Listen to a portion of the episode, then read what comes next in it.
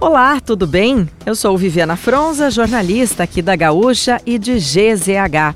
Não conseguiu acompanhar as principais notícias de hoje, quinta, 18 de agosto ou das últimas horas? Eu vou trazer aqui para ti, antes que o dia acabe, o nosso resumo diário de notícias do fim da tarde. Num oferecimento de MrJack.bet, palpite certeiro, saque instantâneo. Acesse mrjack.bet Bet e desafie-se. E resfriar climatizadores. Geladeira portátil Resfriar, sua companheira em qualquer lugar. O Supremo Tribunal Federal formou maioria na tarde de hoje para que a nova lei de improbidade administrativa não seja aplicada para beneficiar condenados pela norma anterior. O novo texto, sancionado em 2021, deixou de prever a forma culposa, ou seja, sem intenção da improbidade.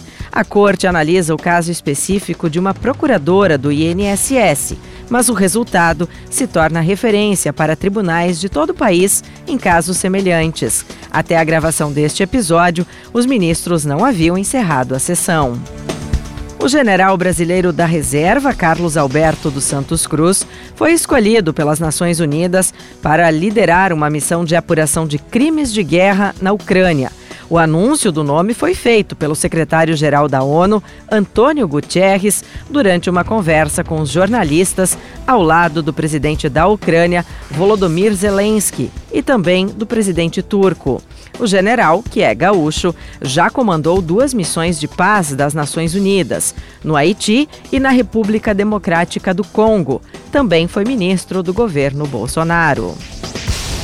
E a URGS definiu as datas do vestibular 2023, 14 e 15 de janeiro. Conforme a universidade, estão previstas 4.008 vagas para o ano que vem. 1.073 delas são de ingresso via SISU. O número é superior ao da edição passada. O edital completo e a data de início das inscrições ainda não foram divulgados. Depois de aparecer como branco no registro de candidatura para concorrer ao Senado, o vice-presidente da República, Milton Mourão, teve a etnia retificada hoje e já consta como indígena no site do Tribunal Superior Eleitoral. Na semana passada, o candidato do Republicanos afirmou que houve um erro de preenchimento no formulário. Em 2018, quando concorreu como vice de Jair Bolsonaro, Mourão havia se declarado indígena. O pedido de retificação foi protocolado na última semana. A Secretaria Estadual de Saúde permite que doses vencidas da vacina AstraZeneca sejam aplicadas na população.